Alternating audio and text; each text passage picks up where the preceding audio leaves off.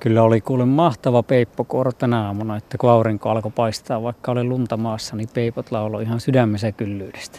Aurinko oli aamulla, mutta huhtikuisena päivänä saattaa kyllä sääolosuhteet muuttua hyvinkin nopeasti.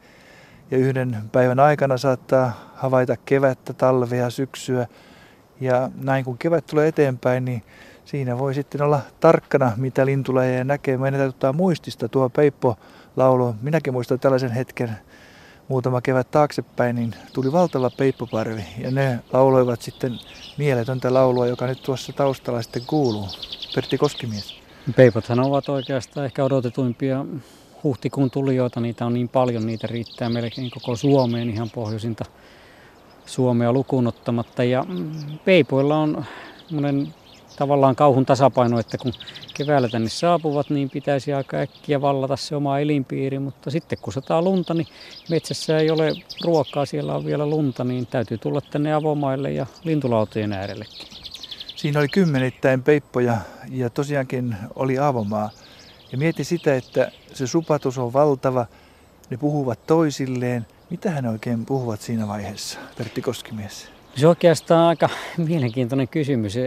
Nimittäin nehän laulovat ja sen laulun tarkoitus on kaikilla linnuilla, niin näillä peippokoiraillakin, kuuluttaa sitä elinpiirin eli reviirin omistusta, että tämä on minun alueeni ja se on muutamia kymmeniä aareja riippuen vähän kuinka rehevä metsä on kyseessä, jossain kalliomännikössä hehtaari 2, mitä peippokoiras puolustaa. Toisaalta laulullaan se houkuttelee naarasta sinne reviirille. Ja nyt tämmöisessä koiraiden laumassa, huhtikuisessa laulavassa laumassa, niin siitähän ei oikeastaan ole kysymys, kun kaikki ollaan sieltä reviiriltä tultu pois. Ja siinä ei oikeastaan puolusteta mitään eikä houkutella vielä naaraitakaan, kun ei sitä omaa reviiriä kerran siinä tilanteessa ole. Että kyllä se varmaan on ilmentymä tästä kovasta kevään paineesta, joka linnulle siis tulee valon lisääntyessä ja hormonitoiminnan kautta. Että oikeastaan samalla hetkellä pitäisi olla jo tuolla metsässä omalla elinpiirillä ja on paine laulaa, mutta ruoan puute ajaa pois. Pertti, mikä meidän päällämme kaartelee tuolla? Se on harmaalokki.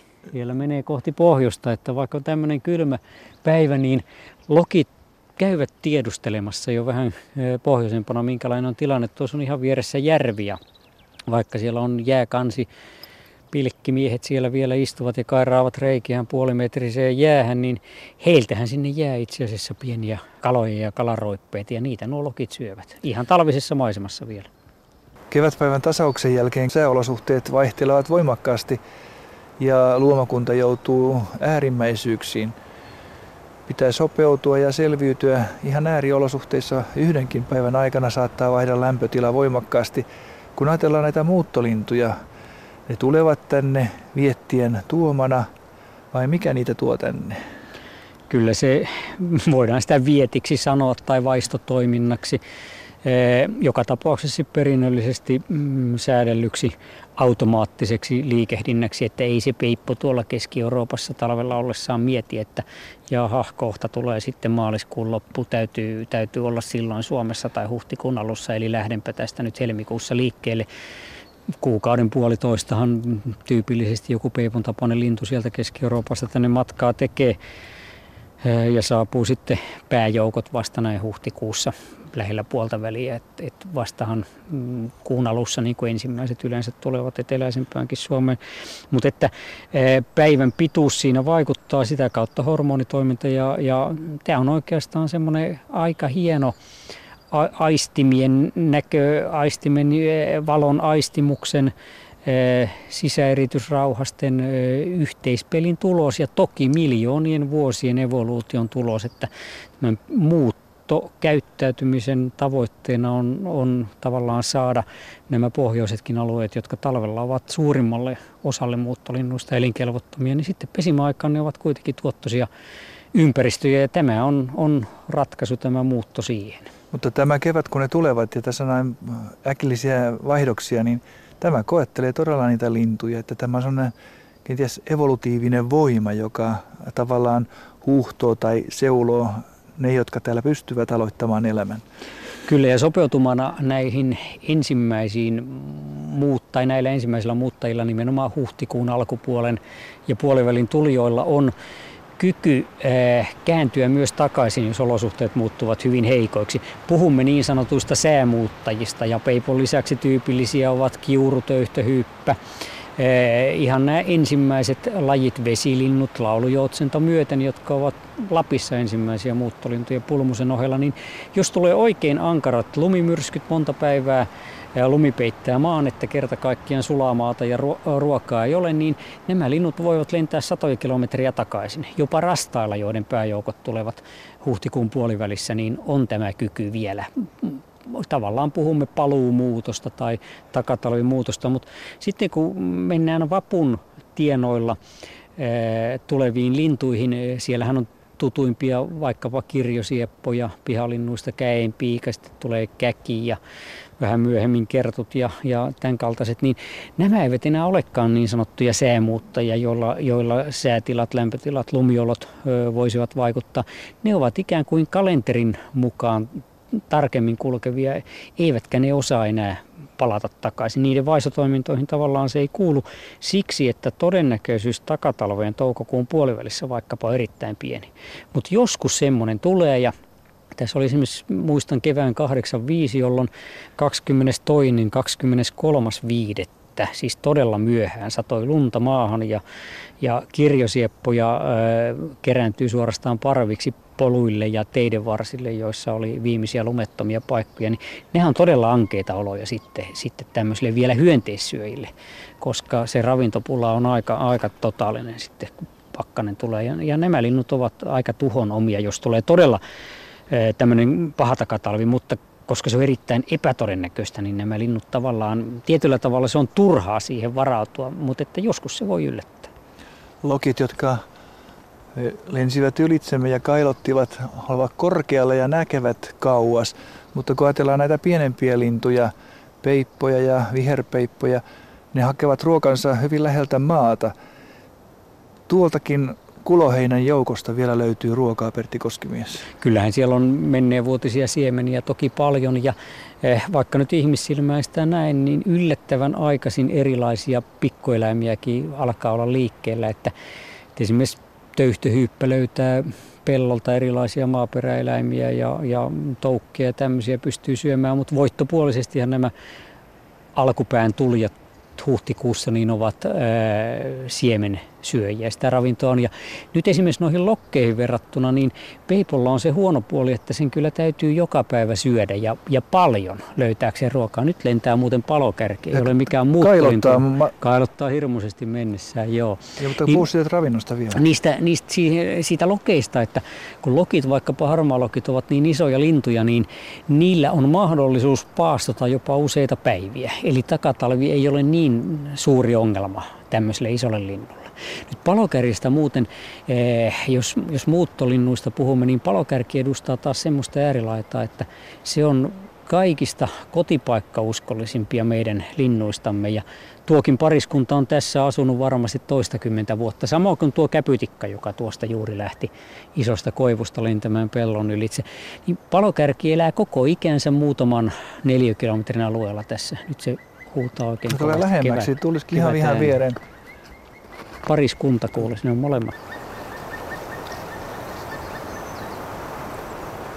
Siinä oli 2 yksilöä, liittyy tähän soidinmenoihin, jotka palokärjellä ovat erittäin kuuluvat näin huhtikuussa, että tuo sama haapa tai muutaman haavan ryhmä on ollut niiden kotina varmasti sen toistakymmentä vuotta, mitä minä olen tätä aluetta seurannut. Ja juuri huhtikuussa ja huhtikuun aamuina niin se huuto on aivan kamala, että luulisi, että siinä evoluutio on jollain tavalla lyönyt kyllä yli, että kanahaukalle tai vastaavalle niin olisi helppo paisti, kun se kutsuu kilometrin päähän, kuuluu, että täällä on. Mutta toisaalta se on ilmeisesti niin tarkka, ja nyt joku kanahaukkakin, niin saattaa olla, että palokärki on vähän turhan suuri ja ennen kaikkea kovanokkainen, että se panisi ehkä kamppuihin. Sillä ei näin eteläsuomalaisissa oloissa kovin montaa vihollista voi ne ollakaan. Sanoit, että palokärki on hyvin kotipaikkauskollinen. Kun ajatellaan noita muuttolintuja, jotka tulevat etelästä, niin Maallikosta näyttää, että lintu tulee ihan samaan paikkaan, mistä se on syksyllä lähtenyt. Voiko se pitää paikkansa, Pertti Koskimies? Kyllä se voi, vaikkapa tuttu kirjosieppo, niin jos hengissä säilyy, kirjosiepon tyypillinen elinikä tosin nyt vaan on muutamia vuosia, mutta vanhimmat voivat elää 10 vuotta ja nimenomaan koiraat ovat uskollisia. Ja tämä on vielä tyypillisempää kolopesijöillä, joilla on pula pesäpaikasta. On parempi tulla sille menneenvuotiselle pöntölle. Kirjosieppo tietää, että siellä on pönttöjä. Siellä todennäköisesti onnistui pesintä edellisenä vuonnakin. Jos lähtee hortoilemaan tuonne minne tahansa, niin voi olla, että siinä muutaman päivän aikana, kun on lintu saapunut tänne ja pitäisi löytää se pesäkolo, niin siinä ei onnistukaan. Ja niin kuin joskus on sanottu, että koloton kirjosieppo on evolutiivisesti nollan arvoinen, niin sehän on ihan totta, että jos ei pääse pesimään ja siirtämään niitä omia perintötekijöitään seuraavaan sukupolveen, niin silloin kirjosieppo, tämä uros tai sitten toisaalta naaraskaan, niin ei juuri täytä sitä tehtävää, joka sillä näin evoluution miljardien vuosien mittakaavassa itse asiassa se keskeinen tehtävä on. Jokainen yksilö pyrkii saamaan niin paljon jälkeläisiä kuin suinkin mahdollista. Miten muuttolintu löytää takaisin siihen? Mielessäni on yksi eteläsuomalainen kotipihan omenapuu, jossa on pönttö ja siihen tulee kirjosieppo. Melkein aina samaan aikaan keväisiä se tulee aikamoisen taipaleen. Kyllä se tulee tuolta ihan Afrikan keski- ja eteläosista. Siinä on kilometriä 6-7 000. Reilu 10-grammasella linnulla takanaan, kun se vappuna alkaa laulaa pöntöllä, että kannattaa kunnioittaa kyllä minkälainen suoritus. Ja tämä muuttolintujen suunnistus nyt on säilynyt yhtenä eläintieteen paljon tutkittuna, mutta suurena arvotuksena, jota täysin ei ole ratkaistu. Se tiedetään, että monia erilaisia keinoja lintu käyttää, että sillä on yömuuttajalla, niin kuin kirjosiepolla on tähtikartta, se tietää minkälaiset tähtikuviot ovat matkan varrella eri kohdilla. Sitä kautta pystyy määrittämään jopa oman sijaitinsa, että ollaanko nyt jossain Välimeren itäosissa vaiko jo Unkarissa tai eteläisessä Suomessa. Eli kotipönttö alkaa lähestyä, mutta että se käyttää myös sellaisia aistimuksia, joita meillä ihmisillä ei ole. Että tiedetään sen verran, että linnut pystyvät aistimaan maan magneettikenttää ja kun sen voimakkuus vaihtelee maapallon eri puolella, niin tätä kautta lintu pystyy määrittämään paitsi suunnan, lentosuunnan, niin myös ikään kuin koordinaatit, eli kulloisenkin olinpaikkansa. Ja nyt läheskään kaikki linnut eivät kyllä ole kotipaikkauskollisia. Meillä on sitten osa lajeja, jotka vaeltavat. Ne on tyypillisesti tämmöisiä niin sanottuja avopesijöitä, jotka tekevät pesänsä puuhun tai pensaaseen, ja silloin pesäpaikoista ei ole niinkään suurta pulaa, että silloin on vähän niin kuin sama minne päin mennään. Mutta aika mielenkiintoista on, että kotipaikkauskollisuus osalla lajeista niin pätee myös siinä matkan varrella. Aina pysähdytään samoihin paikkoihin, välilaskupaikkoihin sekä talvehditaan samoissa puskissa. Sitten se kirjosieppo voi olla siellä savannilla tai sademetsässä. Sehän on niitä harvoja lintuja, jotka pystyvät tunkeutumaan myös sinne sademetsän niin sanotusti täyteen pakattuun lintuyhteisöön näistä pohjoisista lajeista. Niin se voi olla ihan samoissa pensaissa puissa niin myös siellä talvialueella. Miten paljon tuulen suunnat vaikuttavat muuttoon? Nyt tämä on eteläinen tuuli, mutta tuntuu kylmältä. Voiko tämä tuulirintama tuoda lintuja? Kyllä ainakin niin pitkälti, kun säät nyt pysyvät siedettävinä, eli lintu ei kohtaa täysin lumisia maisemia, jäisiä peltoja, johon ei sitten nokka pysty taas ravinnon etsinnässä. Linnut suosivat myötätuulta, se on ihan selvä, koska siinä energian säästö on 10% verrattuna vastatuuleen lentämiseen, että vastatuulta kohti aika harvoin linnut muuttavat. Se on sitten, että jos on vastatuuli vallitsevana viikkokausia ja on pakko ehtiä sinne pesimäalueelle ajoissa, niin silloin on pakko lähteä. Ihan tyypillinen tuulen vaikutus näkyy vaikkapa toukokuun loppupuolella, kun valkoposkihanhet, sepelhanhet, muut arktiset vesilinnut muuttavat pääreittinään Suomenlahti, mutta sitten jos tuuli on vähän kaakon puolella, niin se painaa näitä parvia enemmän Suomen puolelle. Jos se on sitten lännestä vähän luoteen puolelta, niin päälinja kulkee lähempänä Virorannikkoa. Et siinä voi olla 100-200 kilometrin heitto sitten siinä keskeisessä reitissä, mitä hanhiparvet seuraavat. Ja suomalaiset lintuharrastajat aina odottavat tämmöistä pikkusen etelästä tänne päin painavaa tuulta, koska se on sitten todella komea näytelmä, kun jopa kymmeniä tuhansia hanhia ylittää yhden pisteen päivän aikana.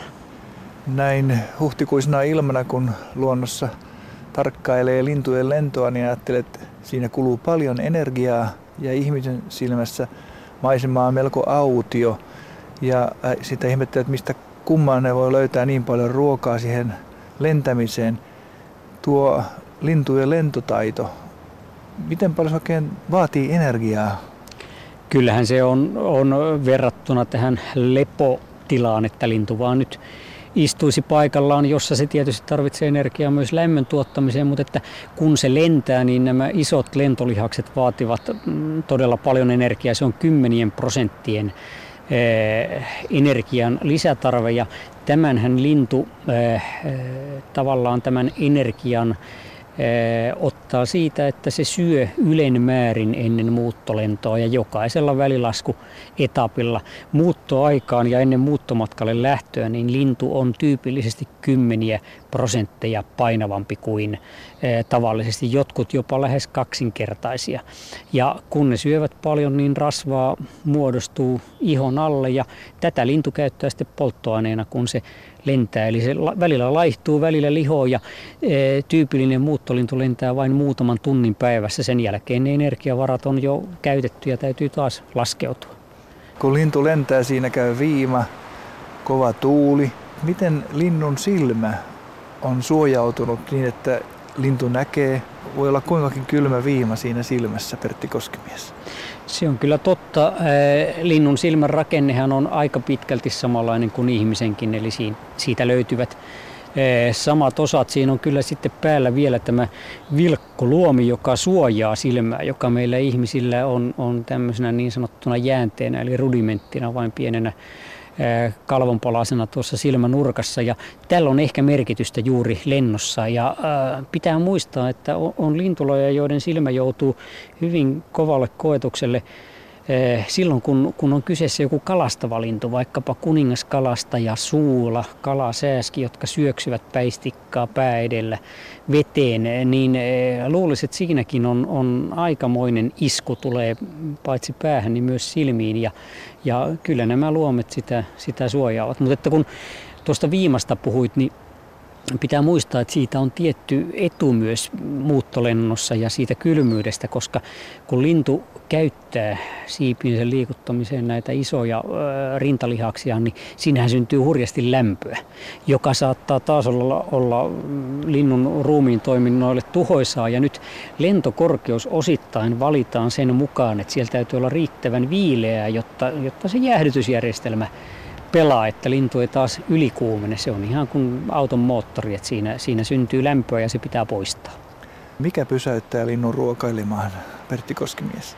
Kyllä se tietysti on, että maaston muodot osittain vaikuttavat. Vesilinnut vaikkapa joutuvat seuraamaan vesistöjä ja aika hyvin tämä näkyykin erilaisissa kerääntymisissä ja muuttolinjoissa. Ja sitten kovan maan mantereen ylitse vesilinnut lentävät tyypillisesti korkealla ja täyttä vauhtia, koska niillä on mahdollisuutta sinne laskeutua. Siitä epäedullisesta ympäristöstä yritetään päästä mahdollisimman äkkiä eroon. Ja sitten taas maalinnulla on ihan päinvastoin vesistön kanssa. Ja avomaalinnut toki, niin eivät ne laskeudu metsään. Ja toisinpäin on ehkä enemmän, että metsälinnut aika paljon on metsälintulaja, jotka vaikka ne pesivät metsässä, vaikkapa peippo, niin kyllä se avomailla ruokailee, ja suurimmat parvet keväällähän ovat isoilla peltoaukeilla. Kyllä linnulla tuo näköyhteys päivälinnulla nimenomaan, niin päivämuuttavalla linnulla niin säilyy koko ajan maahan, ja se pitää silmällä sitten sopivia ruokailupaikkoja. Monilla lajeilla, jotka ovat hyvin kranttuja tai vaateliaita tämän välilaskupaikan suhteen, vaikkapa nyt kosteikkolinnuilla ja kurjilla ja tämän kaltaisilla paikoilla linnuilla, joilla vain tietynlaiset harvassa olevat paikat kelpaavat, niin niillä on tyypillistä, että ne paikat ovat hyvin perinteisiä. Lintu ikään kuin asemalta toiselle nyt junamatkustaisi ja pysähtyy vaan tietyille asemille, niin näin on linnun kanssakin, että se ei pysähdy minne tahansa. Meillähän on kurjilla vaikkapa ihan vain muutamia tunnettuja kerääntymiskeskuksia Euroopassa muuttomatkan varrella. Unkarilla on Pusta, ja sitten on Ryykenin saari tuolla Saksan edustalla, ja sitten Hornborgasjö keskisessä Ruotsissa ja sieltä sitten tullaan tänne Suomeen. Viron reitin varrella taas Lahemaan kansallispuiston isot suot. Että näiden paikkojen säilyminen on ensiarvoisen tärkeää tällaisten lintujen muuton onnistumiselle ja kannan säilymiselle. Eräänä huhtikuun päivänä olin eteläisessä Suomessa melko korkean mäen metsätiellä. Siinä on oja myöskin ja olisin ihan paikallaan, niin sitä ojaa pitkin tuli 4 mustarastasta kävellen. Olivatko ne niin uupuneita matkasta, että piti kävellä, Pertti Koskimies? Luultavasti eivät, vaan ne siinä samalla etsivät ruokaa ja ylipäänsä lepäsivät, että kun siitä muuttomatkasta kuitenkin nyt 3/4 ja monilla lajeilla paljon enemmänkin, jopa 90% on lepäilyä ja ruuan keräämistä ja höyhenpuvun hoitoa, koska siivet ja sulat pitää olla kunnossa, kun sitä matkaa tehdään, niin eihän siitä kulu kuin tyypillisesti muutama tunti päivässä siihen lentämiseen ja sitten taas lepäillään. Ja tietysti tuommoinen metsäympäristö, karumpi metsä ja takamaa on mustarasta on ehkä vähän epätyypillinenkin paikka. Ja jos on kylmä päivä, niin ojanvarsiinhan ne juuri hakeutuvat. Aika harvat linnut tekevät kävellen matkaa, en oikeastaan muista nyt yhtään, täällä Euroopassa varsinkaan ei, mutta uiden saattavat jotkut tehdä. Et tiedetään joistain uikuista ja vaikkapa Siperian kuikista, että ne lähtevät ensin uimalla lentosuuntaansa. Ja kyseessä voi olla myös semmoinen, että pesilinnuillahan on pesinnän jälkeen sulkasato. Ne ovat lentokyvyttömiä muutamia viikkoja ja jossain Siperiassa, jossa talvi tulee sitten äkkiä, niin on hyvä oikeastaan aloittaa jo, vaikka ei vielä pystyisi lentämään, niin aloittaa se uimalla jo se liike sinne vähän kevään tai kesäisempiin suuntiin, ettei se talvi pääse yllättämään. Sen ojan pohjalla oli lehtiä, ne mustarastat kääntelivät niitä vanhoja lehtiä. Joo, sehän on tyypillistä kaikille rastaille ja sieltä rastaat etsivät kotiloita, lieroja ja muita tämmöisiä maaperän eläimiä, joita ne sitten syövät ruoaksi. Tässä ruokintapaikalla on ruokaa pikkulinnoille ja yksi mustarastas tässä käy. Se on kenties talvehtinut. Tässä talvehti itse asiassa 3 mustarastasta ja tällä kertaa selvisivät hyvin yli talven 2 koirasta, josta yksi oli itse asiassa keltanokkainen vanha yksilöistä, toinen oli viime kesän poikainen, tummanokkainen ja sitten yksi naaraskin. On aika tyypillistä, että tämmöisillä osittaismuuttajilla, niin kuin just mustarastas on tyypillinen, niin koiraita on enemmistö talvehtivissa yksilöissä. Ja tämä on just koiraiden välistä kilpailua oikeastaan tämä kisa päästä ensimmäisenä hyville elinpiireille. Ja se selittäneen sen, että vaikkapa mustarastaalla niin koiraita on enemmän talvehtimassa kuin naaraita. Talvi 2002-2003. On pitkä ja suhteellisen kylmä ollut ja kuitenkin on näkynyt aika paljon mustarastaita eteläisessä Suomessa. Ihmetyttää oikein, miten se lintu on selviytynyt. Kyllä se on totta, että minäkin olen sitä kummastellut varsinkin nyt menneenä talvena, kun oli erittäin kovia pakkasia, yli 30 asteen täällä eteläisessä Suomessakin ja ne kestivät jopa useita viikkoja. Ilmeistä on, että mustarastaan menestyksen selityksenä on aika paljon tämä talviruokinta, että täällä eteläisessä ja keskisessä Suomessa nimenomaan asutuilla paikoillahan mustarastaat pärjäävät ja ilman talviruokintaa todennäköisesti niille kävisi paljon huonommin ja nimenomaan näillä kovimmilla pakkaskausilla se on ihan olennaista, mutta mustarastas on kuitenkin tiaisia viherpeippuja vähän kookkaampi lintu ja sillä on mahdollisuus pienen aikaa aina paastota, että on luultava, että mustarastaskin tulee toimeen päivän pari, vaikkei se sitten saisi mitään. Ja silloin se hakeutuu mahdollisimman tiheään pensaaseen tai kuusennäreeseen tai semmoisen alle, että se olisi siellä suojassa pedolta ja toisaalta mahdollisimman lämpimässä paikassa. Evoluutio on koko ajan meneillään Suomen luonnossa ja kenties tuo mustarastas on yksi erään evoluution airut, eli sen tapahtuman, että lintulaji oppii ja pystyy selviytymään yli talven yhä useammin. Kyllähän tämä mustarastas juuri on tällainen vähän koekaniinikin tässä lämpenevissä talvissa ja sellaisissa pärjää. Aika kummalta tuntuu varmasti monesta mustarastaan ystävästä, että se on niin uusi tulokas meidän linnustossamme, että kun aikaa menisimme taaksepäin vai reilut 100 vuotta, niin mustarastas oli Ahvenanmaan lehtojen erikoisuus, josta se sitten pikkuhiljaa laajensi aluettaan tänne Manner-Suomen puolelle ja nythän sitä on tuonne Perämeren perukkaan saakka ja runsastuu kaiken aikaa. Ja tämä talvehtivien osuus kasvaa, kun on ollut niinkin paljon leutoja talvia, jolloin nämä yksilöt ovat selvinneet. Ja taipumus talvehtia on ainakin osittain perinnöllinen ominaisuus, ja silloin nämä talvehtineet yksilöt saavat hyvin poikasia ja taas se siirtyy seuraavaan sukupolveen, jossa on suurempi joukko talvehtijoita, jos ne nimenomaan onnistuvat pesinnässään paremmin kuin muuttaneet yksilöt. Ja ihan sama on havaittu viherpeipolla. Ja yksi tämän talvievoluution koekaniini, joka on hyvin menestynyt, on sinitiainen, joka on runsastunut todella paljon ja pesii nykyisin eteläistä Lappia myöten. Ja aivan mustarastaan veronen lähes uudistuloksi. Toppas räkättirastaita nyt 340 ainakin tänään pohjoiseen. Ja siinäpä on muuten erikoinen muuttoilmiö tänä keväänä, että räkättirastaalla tämä syysmuutto ja kevätmuutto menivät kyllä ihan sekaisin siinä mielessä, kun niitä oli valtavia parvia täällä Etelä-Suomessa mahtavan pihlajanmarjasadon ansiosta niin koko talven. Ja nyt ne eivät itse asiassa, tuhannet räkättirastat eivät poistuneet koko maasta. Olivat täällä huhtikuun alkuun asti, jolloin alkaa normaali räkättirastaan kevätmuuttovaihe, ja sitten käännytään takaisin. Ja tilhen ja räkättirastaan joukkoesiintyminen todistaa sen vanhan totuuden, että jos on ruokaa, niin linnut selviävät erittäin kovistakin pakkasista. Ja nyt oli pihlajanmarjoja enemmän kuin voisi sanoa kymmeniin vuosiin varmasti. Puhuit siitä sinitiäisestä, se on aikamoinen taistelija. Onhan se ja voisi sanoa, että oikeastaan kaksi asiaa ovat varmasti sinitiäisen levittäytymistä edistäneet. Toinen on tämä talviruokinnan hurja suosio suomalaisten keskuudessa. Pihoillahan ne sinitiäiset talvehtivat. Ja toinen on sitten se, että järviruovikot ovat laajentuneet todella paljon viimeisen 100 vuoden aikana siksi, että vedet ovat rehevöityneet ja karjaa ei enää pidetä rannoilla, jossa se ennen söi nuo ruoantaimet pois. Ja tämmöisiä valtavia hehtaarikaupalla ulottuvia järviruovikoita ei ennen ole ollut. Ja tämä järviruoko liittyy sinitiäiseen siksi, että sinitiäinen käyttää järviruoan siemeniä talviravintona. Että silloin kun ne eivät ole täällä pihapiireissä, niin ne pyörivät tuolla ruovikoissa syömässä. Joskus maalis-huhtikuussa tulee sellaisia hetkiä, että kun seuraa lintuja, jotka ovat käyneet ruokintapaikalla, että ne eivät tulekaan. Vaikka olisi kuinka hyvää ruokaa tarjolla, niin tuntuu, että ne lähtee hakemaan luonnosta sitä. Siellä on jo kevätpälviä, lumettomia alueita. Onko se jonkinnäköinen merkki, että ne linnut haluavat lopettaa sen talviruokinnan käytön ja menevät hakemaan villistä luonnosta ruokaa, Pertti Koskimies?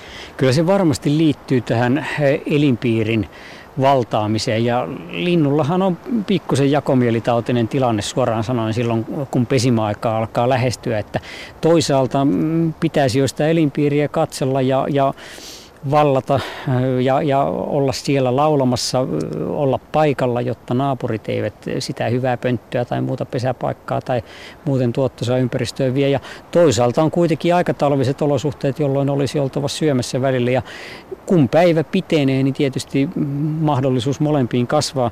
Mutta tästä elinpiirin ylläpitämisestä ja vartioimisesta, niin aika hyvä esimerkki on myös kotoinen varpunen, jolla on hyvin aktiivinen syyssoidin, eli se tavallaan laulaa ja silputtaa syksylläkin pönttönsä tai jossain kattotiilen alla olevan pesäkolonsa edustalla ja sillä tavalla kuuluttaa siitä naapureilleen. Ja varpuset ovat kaiken talvea silloin tällöin aina käyvät pöntöillään ja pesäkolollaan ja vartioivat niitä.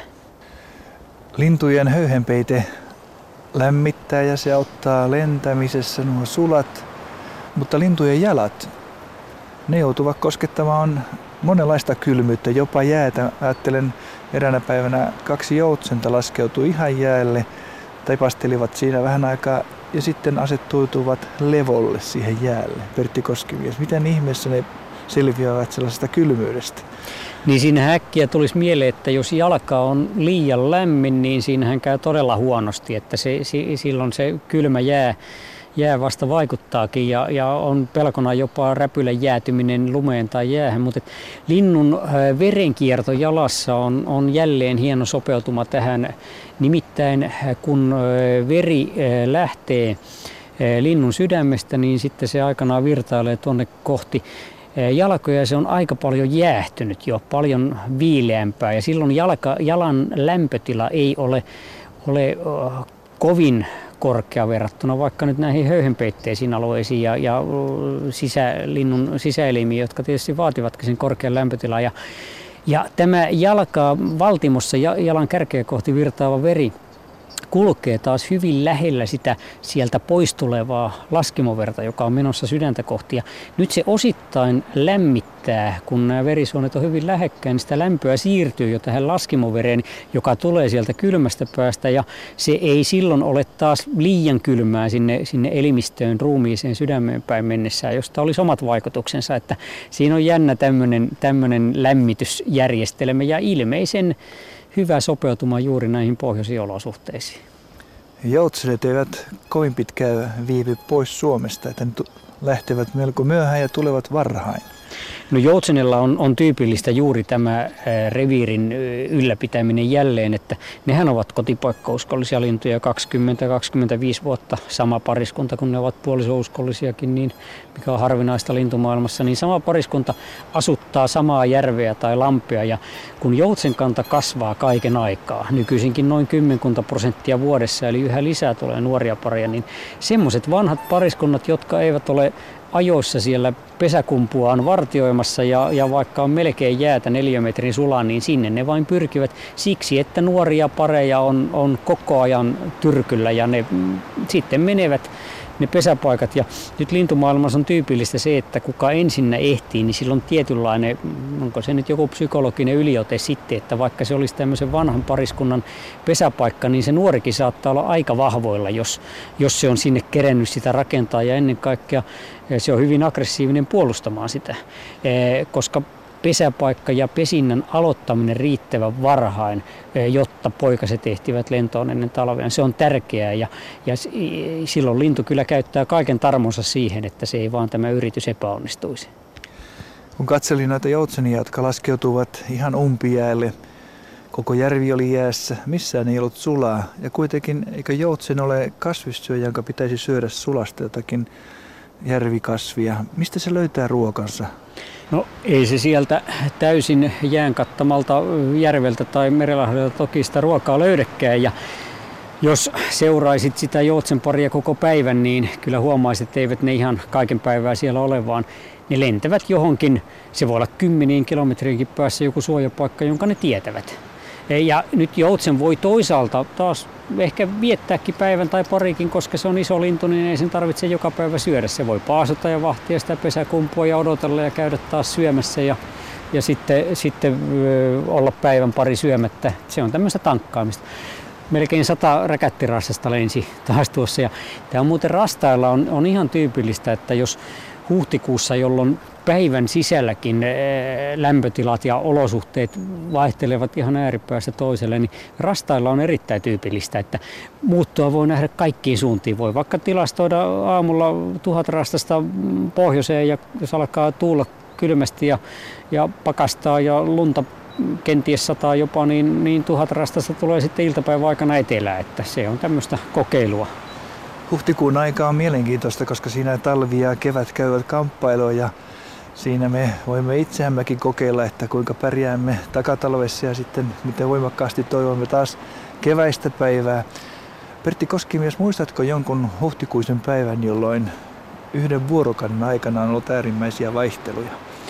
No kyllä muistan täältä etelästäkin sellaisia, että saattaa todella olla hyvin lämmintä ja aurinko lämmittää ja sitten lähestyy tuommoinen lumisade rintama ja se tipahtaa yhtäkkisesti ja yötä kohti sitten vielä enemmän, mutta olen joka huhtikuun parisen viikkoa Lapissa ja sieltä muistan moniakin tämmöisiä ääriesimerkkejä, että +10 jopa yli saattaa olla päivällä ja alle 20 astetta pakkasta yöllä, että jopa yli 30 asteen lämpötilavaihteluita yhden vuorokauden sisällä. Ja oikeastaan eihän meillä Suomen luonnossa mihinkään muuhun aikaan vuodesta niin päivän sisällä näin paljon vaihtelua ole. Aamu oli aurinkoinen, mutta nyt tuuli koko ajan yltyy ja tässä on tuulipyörteitä, huuskittaisia tuulia, kuivat lehdet nousevat ilmaan ja samalla lumisade lisääntyy. Kyllä tämä asettaa näille linnuille, jotka ovat tähän mennessä saapuneet, niin aikamoisia vaatimuksia. Ja oikeastaan vaikka huhtikuuta jo eletään, niin muuttolinnuistammehan meille on tullut hyvin pieni osa. silloinkin, kun sanomalehdet raportoivat, että nyt on tullut jo huhtikuun alussa vaikkapa metsävikloa ja sinisuohaukkaa ja tämmöistä tyypillistä lintua, jota nyt ehkä vähemmän retkeilevä ihminen havaitsee vasta viikkojen päästä ja toukokuun puolellakin, niin pitää muistaa, että ne ovat vasta niitä ensitunnustelijoita ja pääjoukot tulevat yleensä vasta viikkojen kuluttua. Et nyt peippokin laulaa siellä täällä etelärannikolla, mutta että se on peipoista, niin prosenttiakaan ei ole varmasti vielä tullut. Että kyllä suurin joukko palaa vasta silloin, kun olosuhteet ovat paljon turvallisemmat sen hengissä säilymisen kannalta. Mutta aina tämä etumainen porukka tavallaan kokeilee sitä olosuhteita ja se on sitten evoluutiossa tärkeää. Huhtikuu on myös toivoa täynnä. Jokaisella kuukaudella on oma taivaankannen värinsä, erityisesti illalla. Muistan erään huhtikuun 16. päivän illan. Tuo huhtikuun sinisyys oli tullut jo taivaankannalle osittain. Aurinko oli laskemassa, oli jääriitteessä polun lammikot ja ne rouskuivat ja askelteni allaan. Ja juuri siinä, kun aurinko oli laskemassa metsärajan taakse, niin mustarastas alkoi laulaa. Onko tällä mustarastalla joku tällainen sisäinen aurinkokello, että se laulaa aamulla ja sitten auringon laskiessa, Pertti Koskimies? Ei sillä ehkä mitään varsinaista kelloa siihen ole, mutta eri lajeilla on erilaisia lauluaikoja. Et niin kuin hyvin tiedämme, niin pöllöt laulavat yöllä ja pääosa linnuista päivällä, mutta rastaat ovat tyypillisiä aamu- ja iltahämärän laulajia. Sama koskee punakylkirastasta ja laulurastasta. Ja nyt tässä ilmeisesti yhtenä syynä siihen on ja myös tavallaan siihen pääsääntöön, että aamuisin laulu on paljon aktiivisempaa kuin keskipäivällä ja iltapäivällä, niin silloin laulu kuuluu pitemmälle ja siitä on etua sen sanoman perille menemiseen, koska on vähemmän tuulta yleensä aamulla. Toisaalta on myös kylmää päivään verrattuna, jolloin hyönteisiä on vähemmän liikkeelle. Se ei ole niin tehokasta ruokailuaikaa. Silloin se voi käyttää vaikkapa tuohon laulamiseen.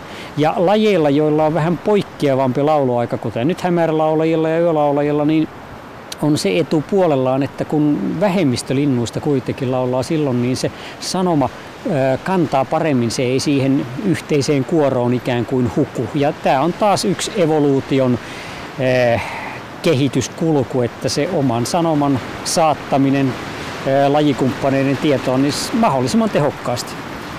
Ja ilmatarantaa näyttää voimansa. Se puuski nyt voimakkaasti ja lunta menee vain niin kuin aaltoina pitkin maisemaa ja siellä lokki vielä lentelee rauhallisesti. Kyllä, ja etelän suunta on tällä kertaa ilmeisesti palaamassa merenrannikolle. Siellä on kuitenkin laajemmin sulaa. Ja nyt tämmöinen ilma, kun tulee huhtikuussa, vaikka tosiaan aamulla niin oli aivan upea, kun maan pinta suli ja peipot löysivät siitä ruokaa, niin nyt ne kyllä tietyllä tavalla kyyristyvät tämän lumimyrskyn alla ja pyrkivät vain käyttämään mahdollisimman vähän energiaa, että hyvin tyypillistä nähdä lintujen kyhjöttävän paikallaan.